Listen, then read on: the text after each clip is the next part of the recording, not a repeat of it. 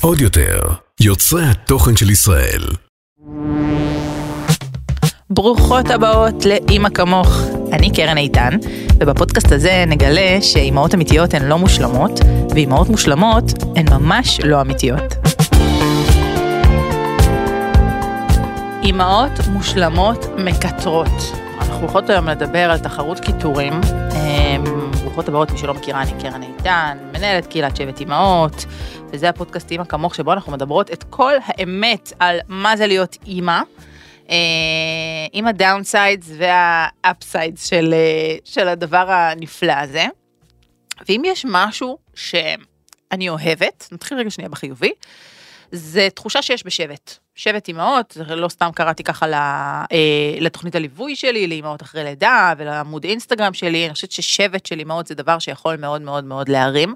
שבט של אימהות זה מקום שבו את מרגישה מאוד מאוד בנוח לשתף. זה בעצם מה שאני יוצרת אצלי בשבטים, לשתף כל מה שעובר עלייך, בין אם זה דברים טובים ובין אם זה דברים אה, מבאסים. וכשאת מספרת משהו מבאס, ותכף אני אתן כמה דוגמאות, אה, יש כל מיני סוגי הקשבות, אוקיי? נתחיל מזה. יש הקשבה, כש, כשאנחנו מקשיבות למישהי שמספרת לנו משהו, אנחנו יכולות לעשות כמה דברים.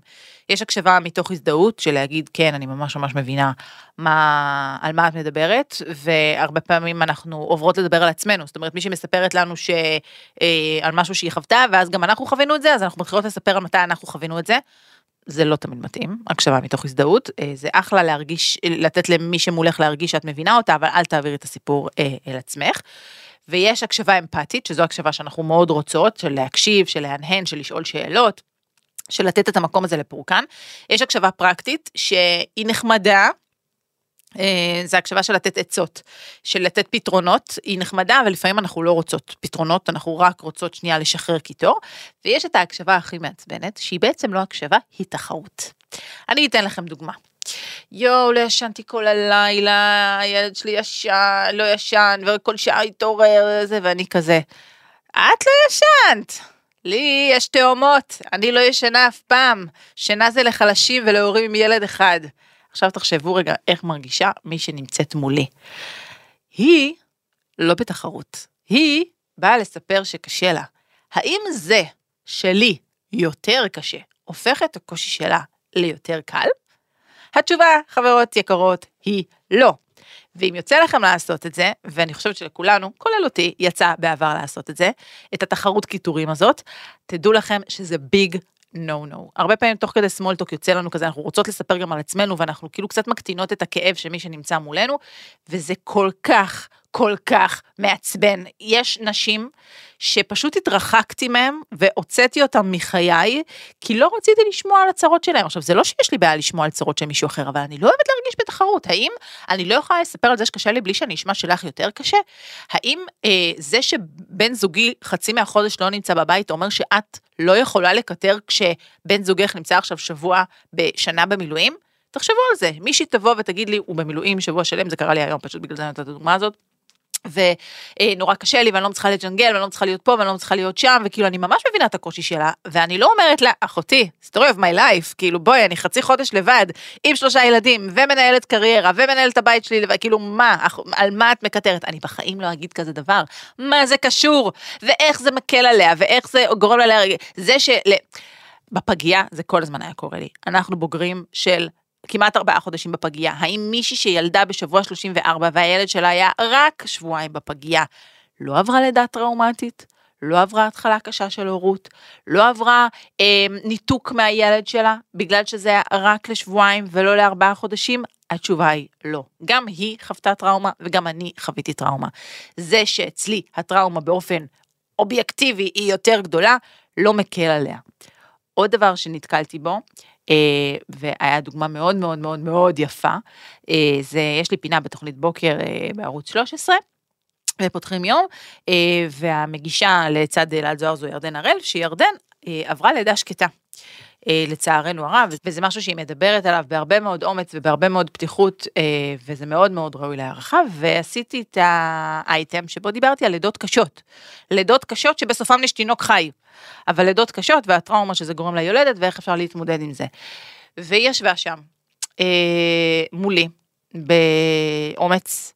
אמ, ושאלה שאלות והתעניינה וכאילו אני יודעת שהאייטם הזה היה לה מאוד מאוד לא קל בתור מישהי שעבדה לידה טראומטית שבסופה לא היה לה תינוק אמ, והיא עדיין נתנה מקום היא נתנה מקום לכאב של מי שעברה טראומה בלידה ועדיין הלכה הביתה בידיים מלאות.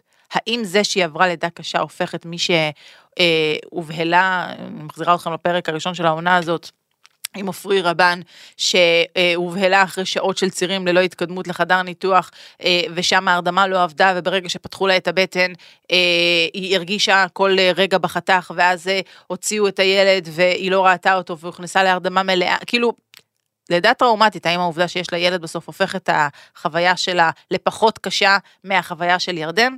ההשוואות האלה אין להם מקום. אין להם מקום בשבט.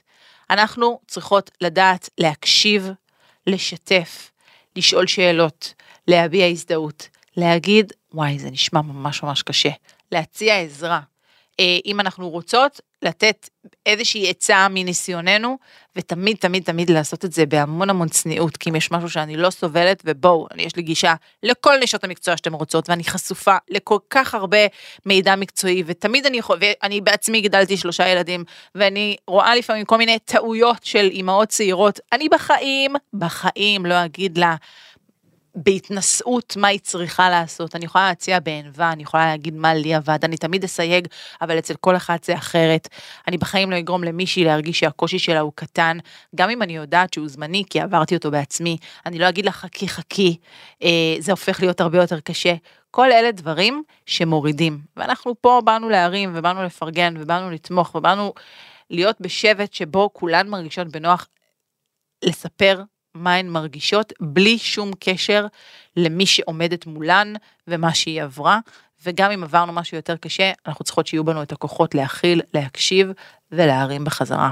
אז בלי תחרות ובלי קיטורים, אה, לא, סליחה, עם קיטורים, קיטורים זה טוב, קיטורים זה משחרר, לבכות זה טוב, אנחנו אוהבים את זה, אבל בלי תחרויות, לכולן קשה, ויש מקום לקושי של כולם.